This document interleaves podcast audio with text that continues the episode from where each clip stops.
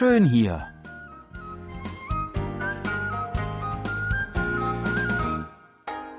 Ausflugstipps für Korea mit Jan Dirks.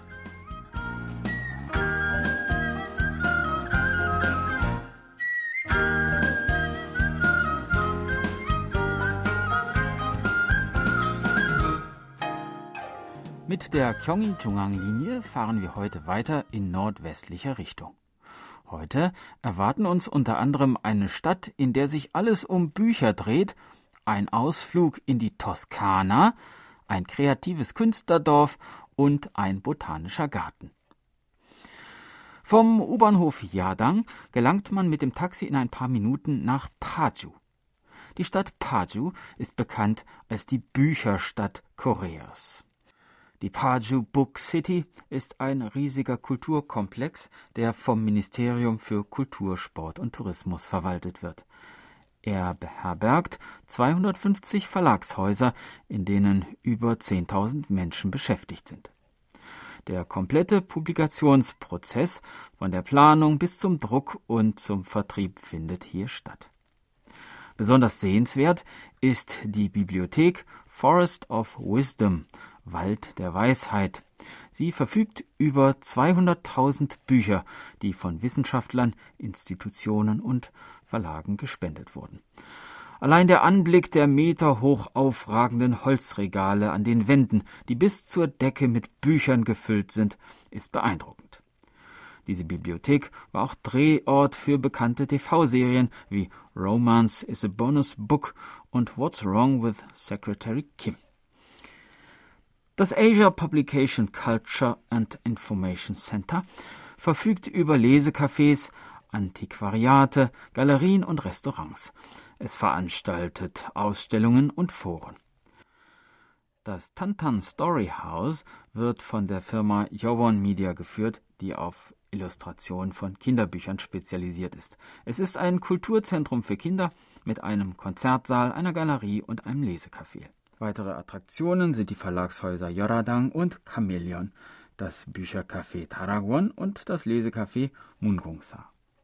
Das Gebäude fügt sich harmonisch in die wunderschöne Umgebung ein und in einer Ecke des ansonsten sehr modernen Centers befindet sich ein elegantes Hanok-Haus, das traditionelle Schönheit und Moderne verbindet. Fahren wir nun weiter. Manch einer, der hier in Korea in der U-Bahn sitzt, mag sich nach einer schönen Reise sehnen, vielleicht nach Europa. Doch eine solche Reise ist kostspielig und zeitaufwendig und in Corona-Zeiten umso illusorischer. Um dennoch ein wenig europäisches Flair erleben zu können, gibt es an etlichen Orten Koreas Themenparks, in denen versucht wird, die Atmosphäre europäischer Städte nachzubilden. Nicht weit der U-Bahn-Haltestelle Unjong hat man beispielsweise die Gelegenheit zu einem kleinen Ausflug in die Toskana. Der First Garden, im Jahr 2017 eröffnet, ist ein großer Kulturkomplex mit 23 Themengärten, alle im Stil der Toskana. Am Toskana Platz einem der Hauptplätze des Gartens, findet man neben dem Eingang im italienischen Baustil den Toskaner Brunnen mit einer Statue der Göttin Flora, herrschaftliche Kieswege und zu Statuetten geschnittener Buchsbaum. Alles Fake, aber mit ein bisschen Fantasie, da ärgert man sich nie. Am Abend wird hier eine prachtvolle Beleuchtung eingeschaltet und das Romantiklevel nochmal ein Stückchen erhöht. Neben den wunderschönen Gärten stehen außerdem auch verschiedene Einrichtungen wie Restaurants, Cafés und eine Hochzeitshalle zur Verfügung. Kreativ zu geht es auch im Künstlerdorf Heidi, das man von der nächsten Haltestelle Gümton mit dem Taxi erreicht. Hier versammeln sich Maler, Musiker, Schriftsteller, Regisseure und Architekten, um verschiedene Genres zusammenzubringen und gemeinsame Kunstprojekte durchzuführen. Es gibt Galerien für Gemälde, Kunsthandwerks und Keramikausstellungen, Theaterbühnen, Filmstudios, eine Kinemathek und das Internationale Volksfilmmuseum.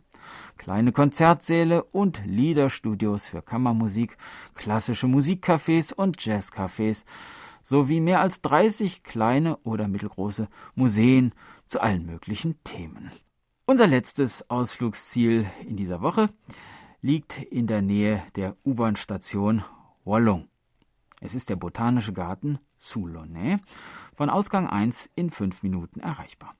Der Name Soulonnais bedeutet in chinesischen Zeichen in etwa Ort voller Lachen. Und es gibt hier nicht nur den Botanischen Garten, sondern auch ein Arboretum, das eine Fläche von rund 13.000 Quadratmetern hat. Im Botanischen Garten haben die Besucher im Gewächshaus die Möglichkeit, sich verschiedene tropische Pflanzen anzusehen, während im Arboretum zahlreiche Gartenbäume, skurril geformte Felsen und Steine sowie Bonsai-Bäumchen zu sehen sind. Wem vom vielen Herumlaufen die Füße wehtun, der kann sich auch im Café niederlassen und bei einer Tasse Tee durch die großen Fenster in den Garten blicken. Tja, das war unser Ausflugstipp für diese Woche. Nächste Woche werden wir weiterfahren und weitere interessante Orte entdecken. Ich würde mich freuen, wenn Sie auch dann wieder dabei sind. Tschüss und bis dann, sagt Jan Dirks.